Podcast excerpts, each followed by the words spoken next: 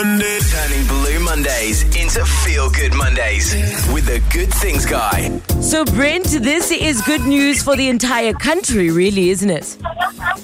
Oh, such good news, and, and not just for the entire country, but for globetrotters as well. So, South Africa has been listed as one of Lonely Planet's top destinations for twenty twenty-three. Wow, wow. That is amazing. Yes.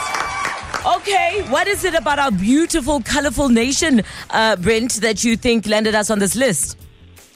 You know what, there is so much to look forward to in South Africa, and we know that, right?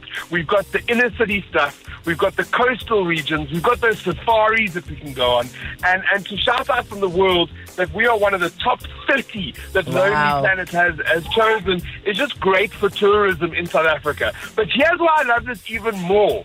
It tells us South Africans that we should travel locally as well. one hundred percent. Um, all the... All the list, uh, the list that it has, it lists places to go, the best sort of road trips, um, the best experiences that you can have in South Africa, and it's a reminder that you can have the best time right mm. here locally in our very beautiful country. So here's the thing, um, Brent, they've split it into five categories, if you will: eat, journey, uh, unwind, connect, and learn. And South Africa falls into eat, so it's probably one of the best yes. food destinations.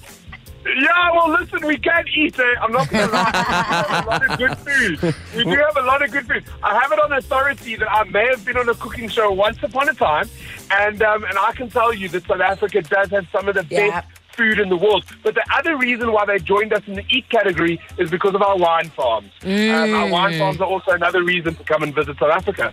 Wow. Uh, Brent, this is fantastic news again with, you know, December sort of creeping up, people trying to figure out where in the world to go. I think why, this is a reminder. Yeah, this is a reminder that you actually need not go anywhere. It's uh, the feel-good story from Brent Lender Q. More on this on the good things guy dot co dot za.